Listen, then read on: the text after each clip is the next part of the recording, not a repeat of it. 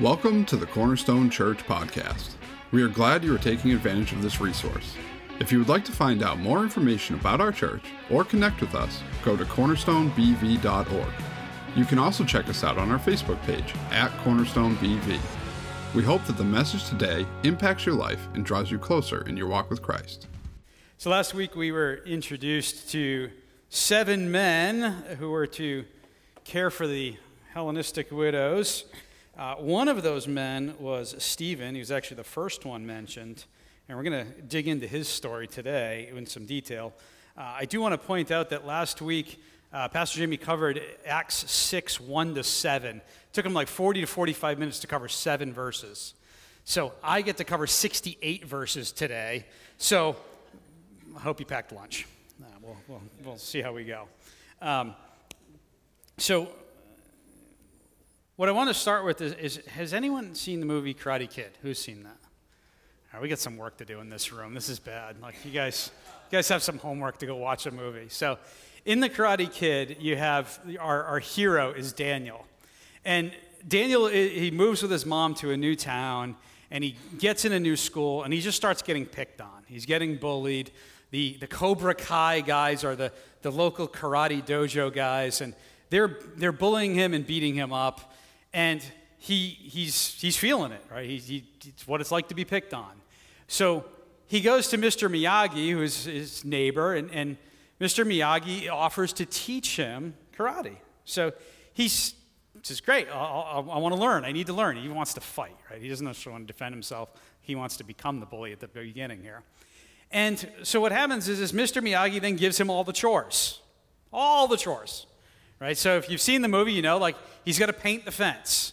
Up and down, and it's hot. He's out in the sun. He's sweating. He's getting blisters, and he finally finishes up. And Mr. Miyagi's like, no, both sides, right? So he hasn't done the whole outside of the fence. So he's gonna back. He paints the fence, and then he has to sand the deck, all the decking across this massive landscape that Mr. Miyagi has, and he's sanding it. And then he has to wax the car. So Mr. Miyagi has all these old cars, and Daniel has to wax on, wax off all the cars. And after who knows how long of doing all these chores, Daniel is furious. Right? He is hating on Mr. Miyagi because Miyagi has him doing all this work. He's like, I thought I was going to learn karate. So, and he's just yelling at him. And Mr. Miyagi goes, well, show me, paint the fence. And Daniel's like, and Mr. Miyagi yells at him, and he's like, no. And it makes him do it really hard and fast, the movements. And he does the same for wax on and wax off, and he does the same for, you know, the moves to sand the deck. And finally, after he does this, and Daniel kind of gets that Mr. Miyagi's like making him do this hard and fast with each of these moves, Miyagi attacks him. He just starts swinging at him, punching, kicking. And what Daniel realizes in the moment is he has actually been prepared with all of the defensive moves he needs in karate, right? As Miyagi goes to punch him, he deflects a punch away, or he hits it to high, or he knocks low, or he swings a leg out of the way as Miyagi's trying to kick him. And he is fully prepared for the moment. And it was all of the work that he had done for Mr. Miyagi that had him really prepared. He didn't go into his fight, and obviously Miyagi wasn't trying to hurt him, but he did not go into that fight thinking, I should probably learn some karate now because this guy's going to kick my backside. He was actually fully prepared. And as we look at Stephen this morning, I'm going to say that Stephen had his Karate Kid moment here, and that he had lived a life in such a way that he was fully prepared for when the moment of attack and accusation came, so that he could give a perfect defense against what was attacking him, which were the bad actors in the synagogue here. So we're going to look at the second half of Acts chapter 6 and pretty much all of chapter 7 here as we go through. So starting in verse 8 of chapter 6, we get a little bit more background on Stephen. Remember, he was last week introduced us as someone who was serving tables. Well, he's moved beyond that here. And Stephen, full of grace and power, was doing great wonders and signs among the people. This isn't what you'd expect of someone waiting tables. He's full of grace and power. He's doing great wonders and signs. Actually, the first person outside of the apostles to do signs and wonders in the book of Acts. But his problems begin. Some of those who belonged, verse 9, to the synagogue of the freedmen, as it was called, and of the Cyrenians, and of the Alexandrians, and of those from Cilicia and Asia, rose up and disputed with Stephen. So there's some debate. Was this one synagogue? Was this two synagogues? Three synagogues? It really doesn't matter. A lot of people say it was one that had different people groups as part of it. But what I find interesting as I read this is you had like some local groups, but you also had like the Alexandrians, which was a North African group of folks, and then you had people from Cilicia and Asia, which is more like the area of Turkey. So you had different geographies represented here, but all united in their opposition to Stephen. Verse 10, but they could not withstand the wisdom and the spirit with which he was speaking. So Stephen is full of the Holy Spirit. That didn't happen because of something that happened that second, but was a result of the life he had been living up until now, yielding to God throughout in all that he was doing. In verse 11, then they secretly instigated men who said, "We have heard him speak blasphemous words against Moses and God." So what happened here is they don't like the message that Stephen is speaking. He was probably debating them in the synagogue, and they wanted to oppose him. So they're going around going, "All right, what I need you to do is say some bad things about Stephen so we can bring charges against him." Right, so they're kind of whispering this at the start. And what's interesting is we have heard him speak blasphemous words against Moses and God. In the Bible, when there's multiple things listed, generally speaking, that which is said first is what is most important. So they were more concerned about him speaking against Moses than they were about him speaking against God. 12, and they stirred up the people and the elders and the scribes, and they came upon him and seized him and brought him before the council. 13, and they set up false witnesses who said, "This man never ceases to speak words against this holy place," against the temple, "and the law. For we have heard him say that this Jesus of Nazareth will destroy this place and will change the customs that Moses delivered to us." So they're actually moving from whispers about Stephen to charges against Stephen, and they're bringing him before the high priest and the council here. Why? Because he spoke against the temple, against the law, and this Jesus that he keeps talking about said he would destroy this place and change their customs. They were more connected to their customs than they were to the Lord. So when they make this accusation against Stephen, I would argue it's more an accusation against Jesus, because they're worried about what Jesus said that Stephen was conveying to them, right? Jesus said, "Destroy this temple and I will rebuild it in 3 days." They didn't understand that Jesus was talking about his body. They're thinking Jesus is going to destroy the building and rebuild it. And in some regards, they worshiped that building. Like, they lost track of God along the way, but the building, the temple, was revered still. And Jesus was going to mess with all of their customs, right? He was going to mess with the law. Jesus says in Matthew 5 that he did not come to abolish the law, but to fulfill the law.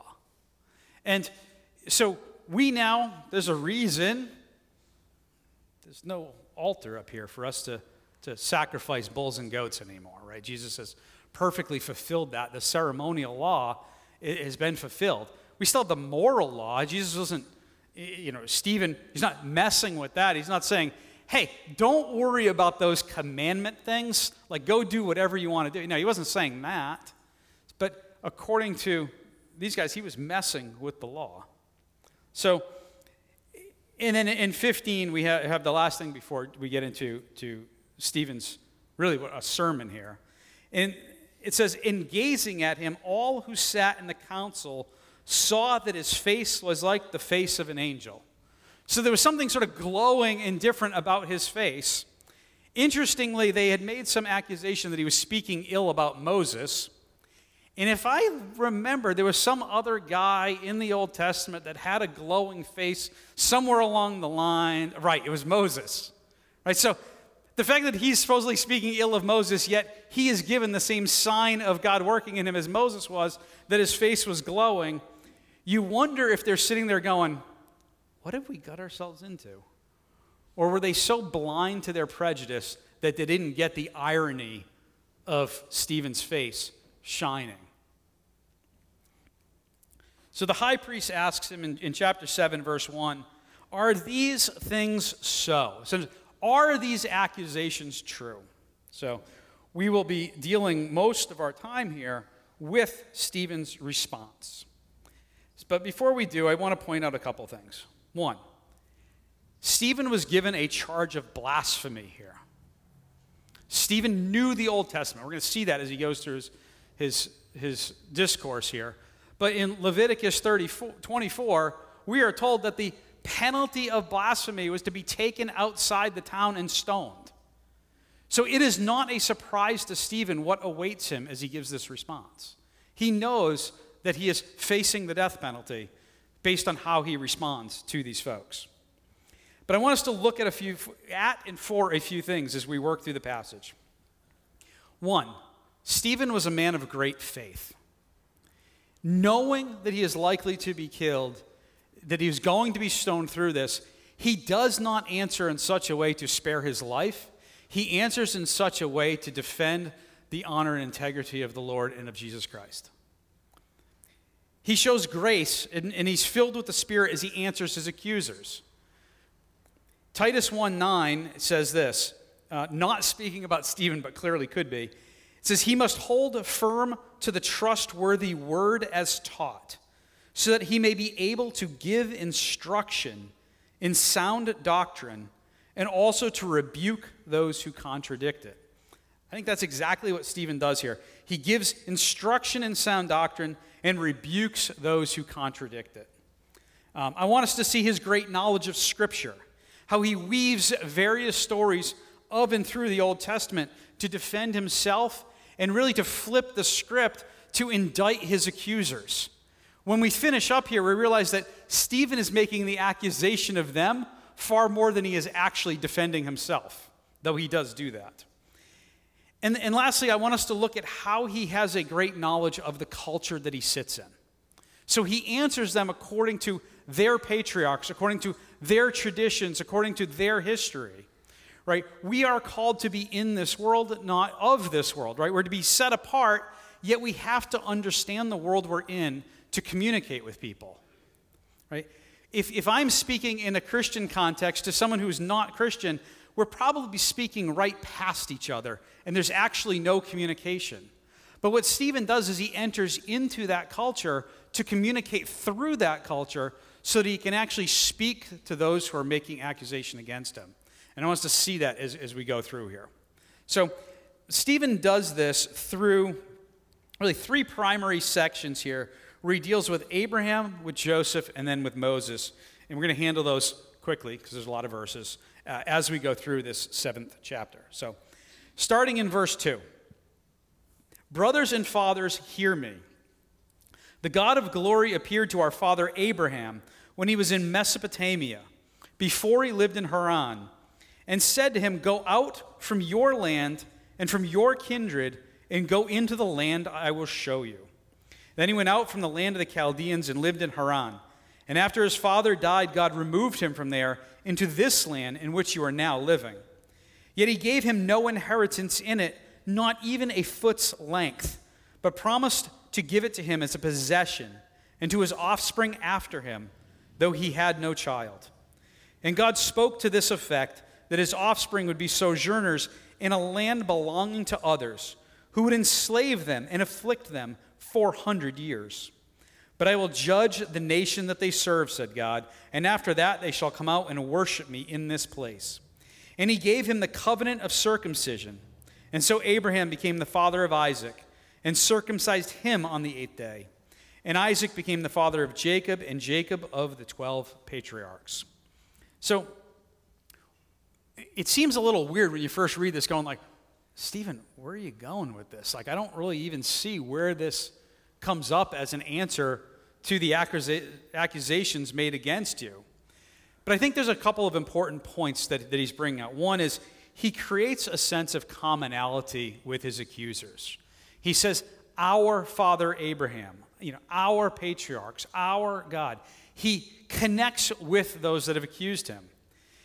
And I think some of the primary that he works through here is that Abraham was given these promises before circumcision, right? So it wasn't because Abraham followed the law. Abraham was given these promises in a land that was not his own. Right? He had not received or entered into the promised land when Abraham received these promises that he would look forward to. Yet Abraham acted in faith. We cannot count circumcision as the means of receipt of the promise. Right? His accusers looked at it, goes, we are the people of the law, therefore God's going to bless us. And he's flipping that and saying, no, you're blessed because God gave you that law, even though you didn't actually follow it. Like, God chose you first, you didn't obey, and then he goes, oh good, these people got circumcised, I'm going to do good things for them. That's not how it worked in God's economy. So then he moves on to Joseph in verse 9. And the patriarchs, jealous of Joseph, sold him into Egypt. Again, interesting that he actually calls Joseph's brothers the patriarchs here, right? Again, kind of elevating them and saying, look at what your forefathers did. They sold their brother. But God was with him, verse 10, and rescued him out of all his afflictions and gave him favor and wisdom before Pharaoh, king of Egypt, who made him ruler over Egypt and over all his household. Now there came a famine throughout all Egypt and Canaan and great affliction, and our fathers could find no food. But when Jacob heard that there was grain in Egypt, he sent out our fathers on their first visit. And on the second visit, Joseph made himself known to his brothers, and Joseph's family became known to Pharaoh. 14. And Joseph sent and summoned Jacob, his father, and all his kindred, 75 persons in all. And Jacob went down into Egypt, and he died. And our fathers, and they were carried back to Shechem and laid in the tomb that Abraham had bought for a sum of silver from the sons of Hamor in Shechem. Now, there's a couple things in there, if we had more time, I'd like to dig into and explain. There's this, people say, I thought there was 70 people, now there's 75, we're including a different list of people. I thought that Abraham bought a different cave and Joseph had a different cave. That's true. And but this all reconciles with Scripture when you look at who is being discussed when. I don't have the time for the sake of what we're covering today to get into those. If you want to talk about any of that, flag me down. We can walk through and reconcile those with Scripture. Scripture completely reconciles with itself. There's no issues here. Stop that. So there's this history of people rejecting God's messengers and God's will.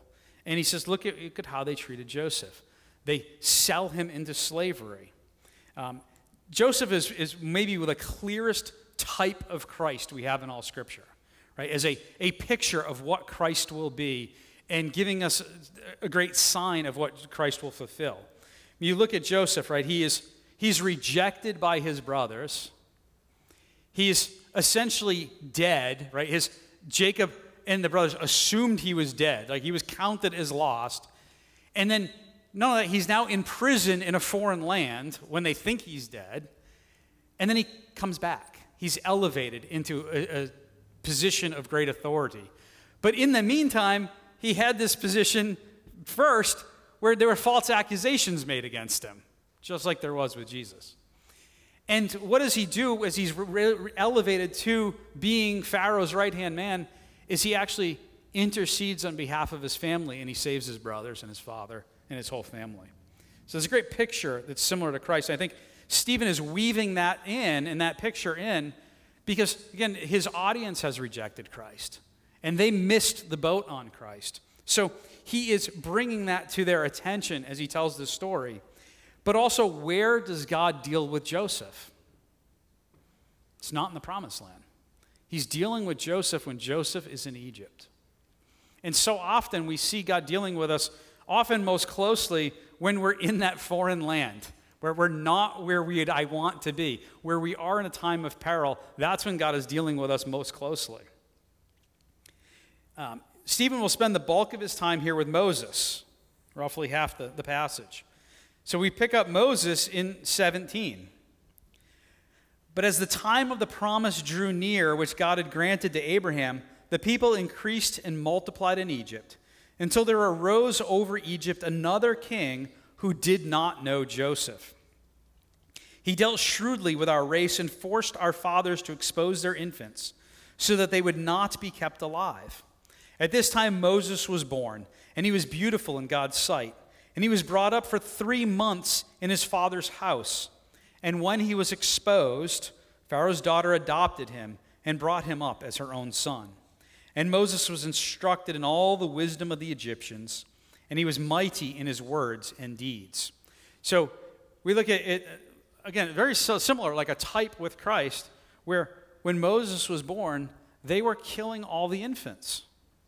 Here, because they did not want any chance of the Hebrew people growing in number and becoming more powerful than the Egyptians, because then the ability to enslave them goes down when there's more of them than there are of the enslavers.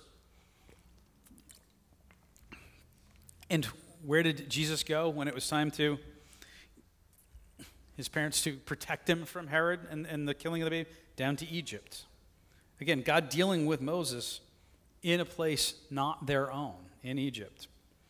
23, when he was 40 years old, it came into his heart to visit his brothers, the children of Israel.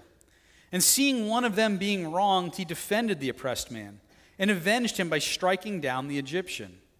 He supposed that his brothers would understand that God was giving them salvation by his hand, but they did not understand.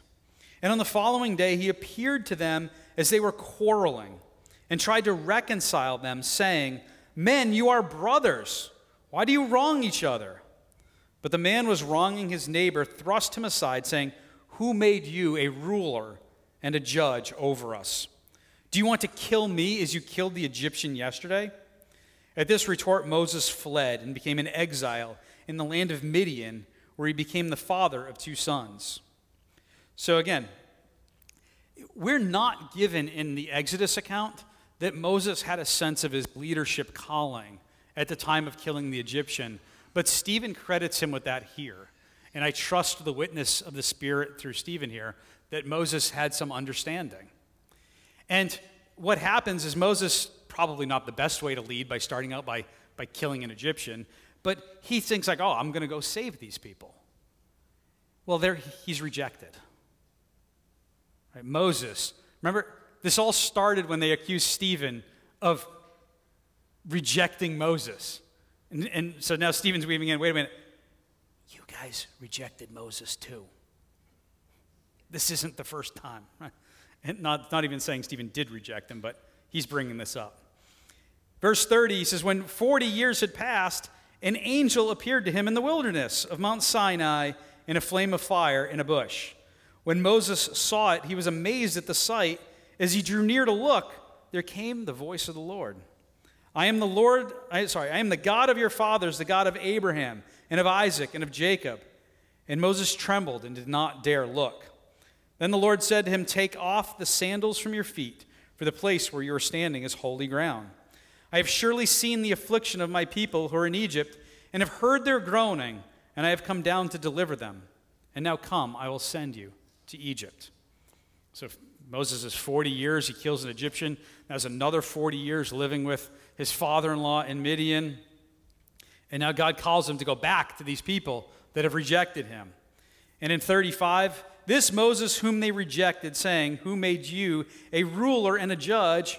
This man God sent as both ruler and redeemer by the hand of the angel who appeared to him in the bush. I don't think it's an accident that Stephen is saying that you have a history of rejecting the very person who came to save you. That's what they did to Christ. That's what he is bringing up here through the story of Moses. This man led them out, performing wonders and signs in Egypt and at the Red Sea and in the wilderness for 40 years.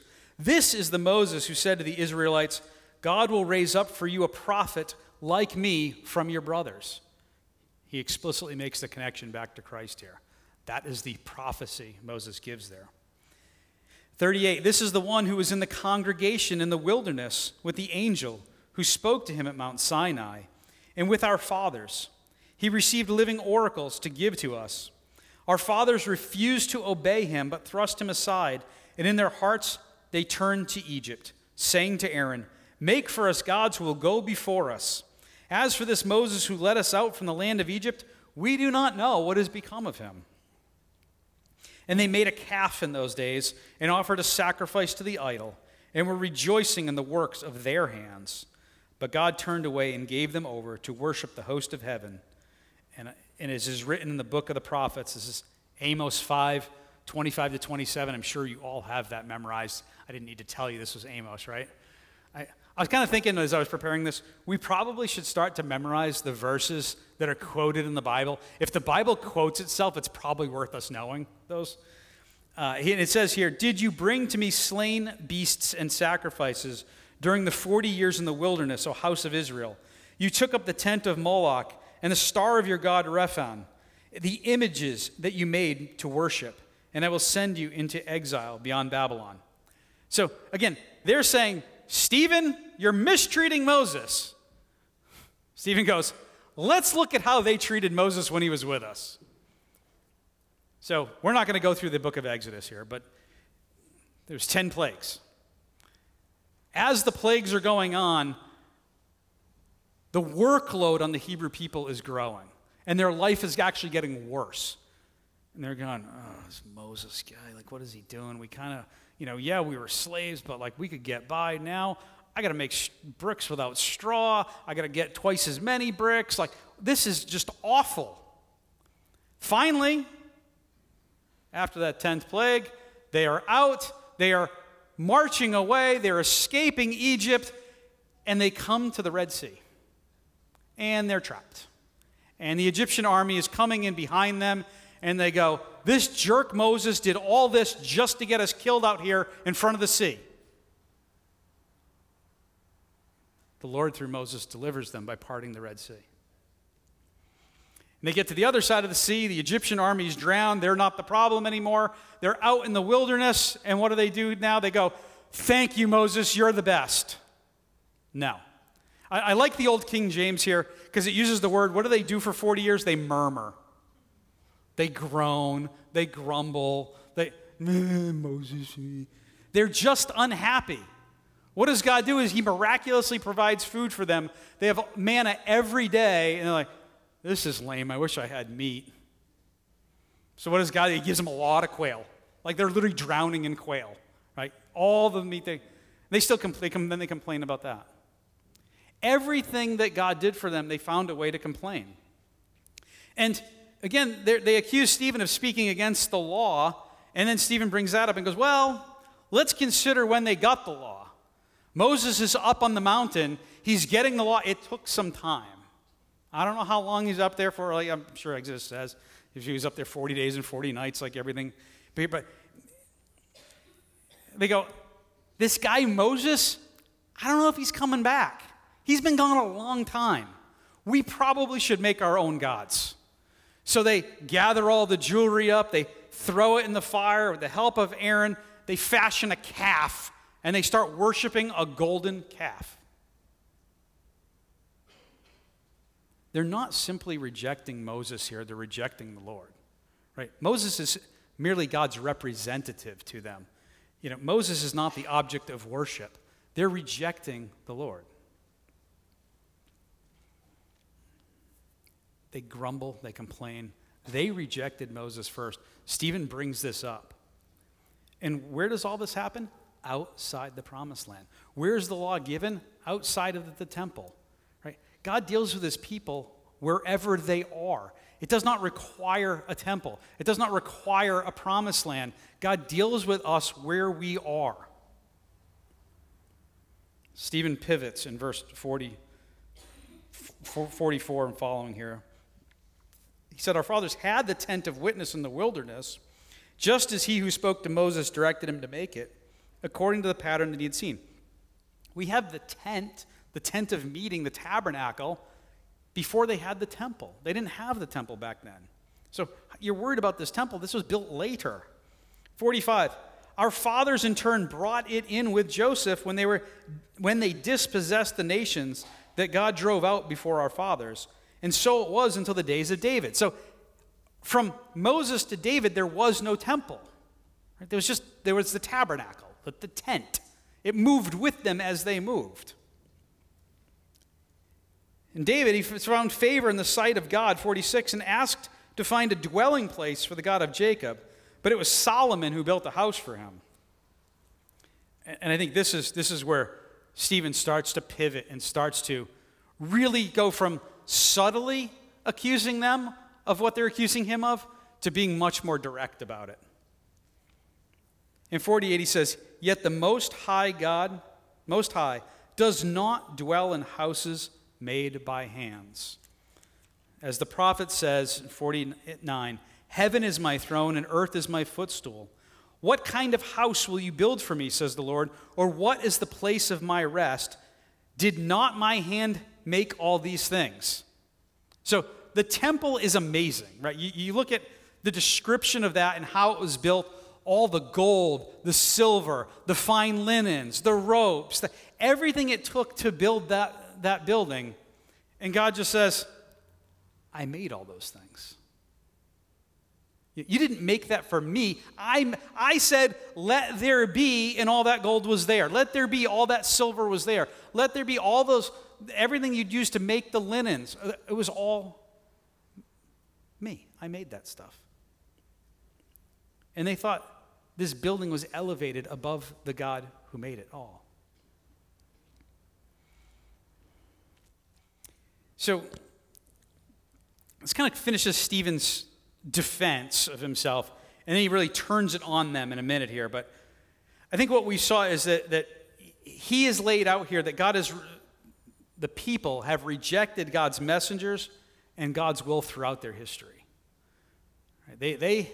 What they accuse him of, they've been doing for the couple thousand years, 1,500 years since the giving of the law.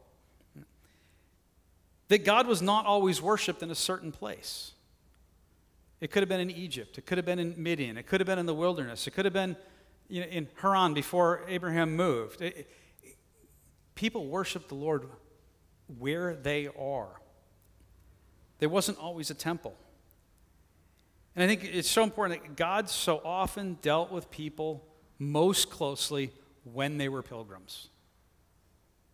They weren't sitting in the promised land just soaking it up. They were in places of great peril, places where they were foreigners, where they were not welcome, yet that is where God was dealing with them. And Stephen flips this now and really indicts them in 51 to 53. He says, "You stiff-necked people." Would you have the boldness to... Someone's accusing you of blasphemy. They're going to be putting you to death probably in a few minutes based on how this is going. And your response is, well, that's because you're a stiff-necked people. That's really strong language. And he goes, uncircumcised in heart and ears. So here he's saying, like, you say I mess with the law. The only law you get is the circumcision of your flesh. You do the outside stuff of the law to make yourself look good, but the circumcision of your heart, where you actually take what the law intends and you make that your own and you live that out, you got none of that. You're uncircumcised in your heart. And he says, you always resist the Holy Spirit. Now, if you take any kind of communication study or conflict resolution, the first thing they tell you is don't use words like always and never. And don't say, you always, you never. Like, here, Stephen's like, no, you always resist the Holy Spirit. Why does he say that? Because they do. As your fathers did, so do you. This is where he ties everything he just said right to them. He talks, your fathers rejected Joseph. They reject Moses. They reject the law. They defame the temple by worshiping false gods. They worship gods that are full of sexual perversion, full of worshiping the creature rather than the creator, right? He says, all those things they did, you do the same thing. Which of the prophets did your fathers not persecute? And they killed those who announced beforehand the coming of the righteous one, whom you have now betrayed and murdered, you who received the law as delivered by angels and did not keep it. Remember, you do exactly what you accuse me of doing. You've been doing it. Your forefathers have done it, and now you're doing it. They killed those who said Christ was coming. They killed Christ, and now they're trying to kill those that spoke about him after he has been resurrected and ascended. So what do they do? I'm not going to do too much here. Pastor Bob's going to be digging into this passage next week, but I feel like I can't leave you on the cliffhanger here. What do? They stone him. 54, and I know we don't have these. Now when they heard these things, they were enraged and ground their teeth at him. But he, full of the Holy Spirit, gazed into heaven and saw the glory of God and Jesus standing at the right hand of God. And he said, Behold, I see the heavens open and the Son of Man standing at the right hand of God. But they cried out with a loud voice and stopped their ears and rushed together at him. Then they cast him out of the city and stoned him. And the witnesses laid down their garments at the feet of a young man named Saul. We might see him again somewhere. And as they were stoning Stephen, he called out, Lord Jesus, receive my spirit. And falling to his knees, he cried out with a loud voice, Lord, do not hold this sin against them. And when he had said this, he fell asleep. They stoned him. There was no regard to what he said. There was no taking it into their heart. There was no consideration to it. To him, when they said, you're the bad guy, when he says that to them, that was enough for them to know they must stone him because they clearly couldn't be guilty. They were the elites. Stephen became here the first Christian martyr.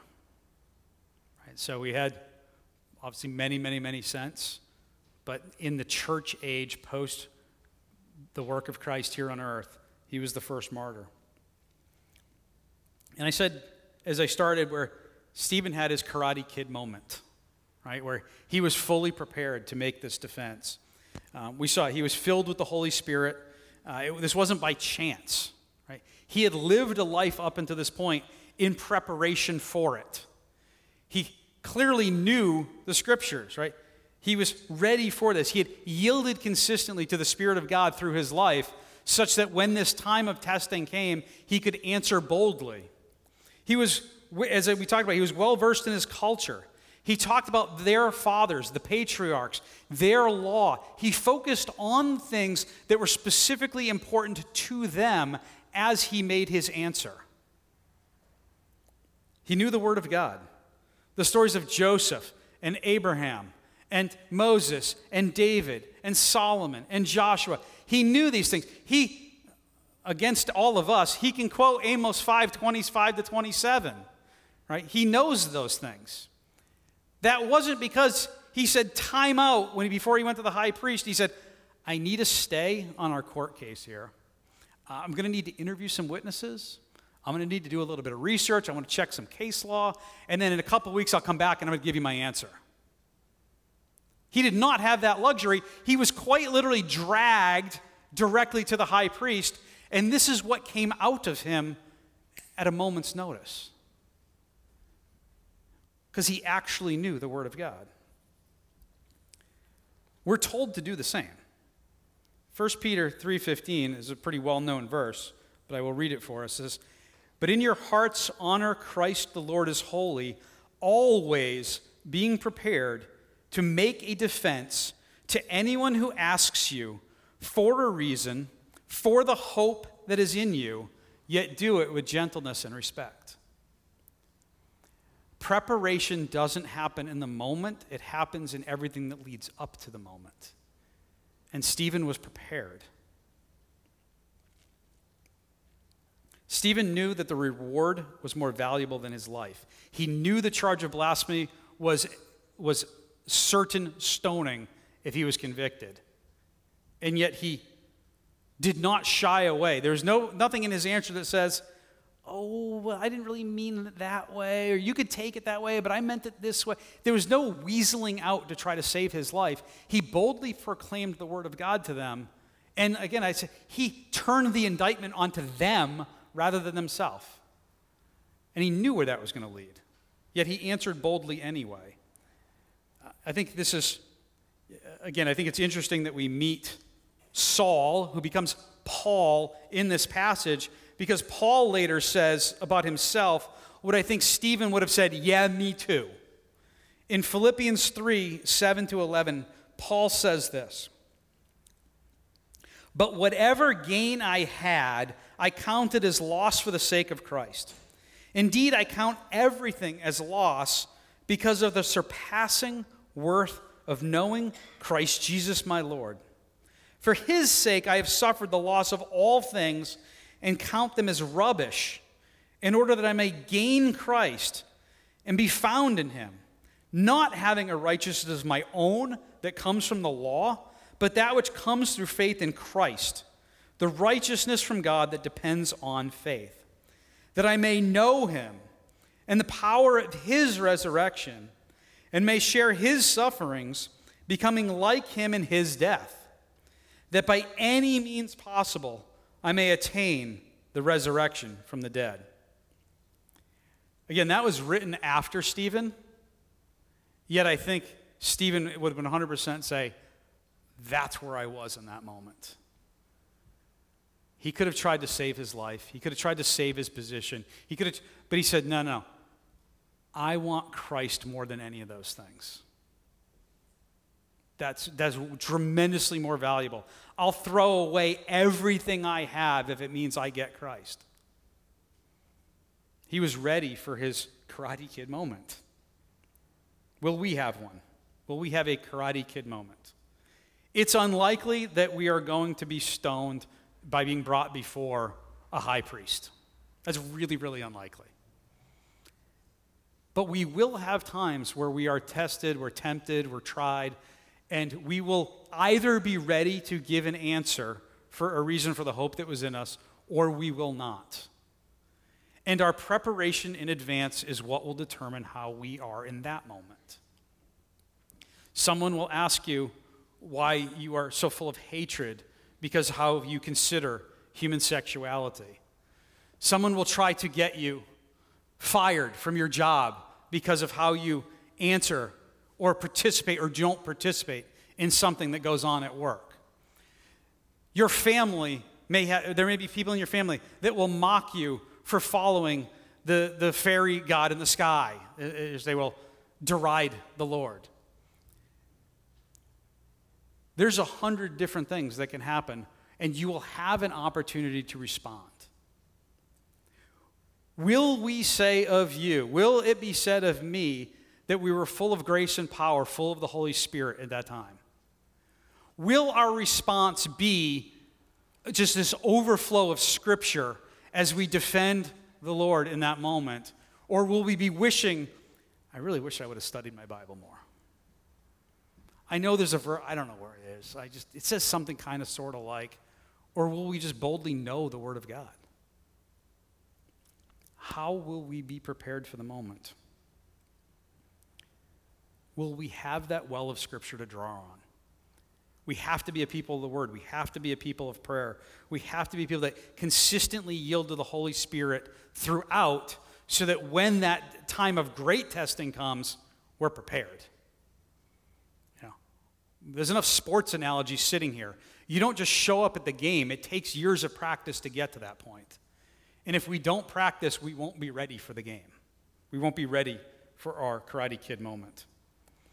And I think it's worth pointing out that, to finish up here, is that Stephen, before this audience, had this guy Saul there. And I don't want to steal Pastor Bob's thunder for next week at all here, but the fact that Saul miraculously, through the intervention of the Lord, became Paul down the road, there's an impact of Stephen's work here. The fact that it's recorded in Holy Scripture and God dedicated a couple chapters to Stephen, this was significant. He was ready for his moment. Will we be ready for ours? So let's pray. Father God, we thank you for the witness of Stephen. We thank you for his faithfulness to you.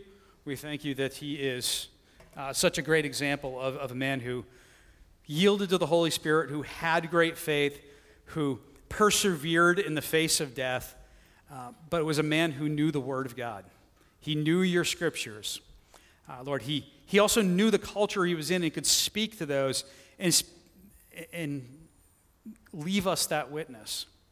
Lord, we ask is that we would be aware of, in our lives, of things that are times of opportunity, times of trial, times of testing, that we would prepare well by being people of your word, that we'd be people of prayer, we'd be people of yielding to your Holy Spirit, that we would honor you in those moments, that we would be ready with your word to give a reason, to make a defense for the hope that is in us, because it is a great hope. It is a hope that this world needs and one we must share.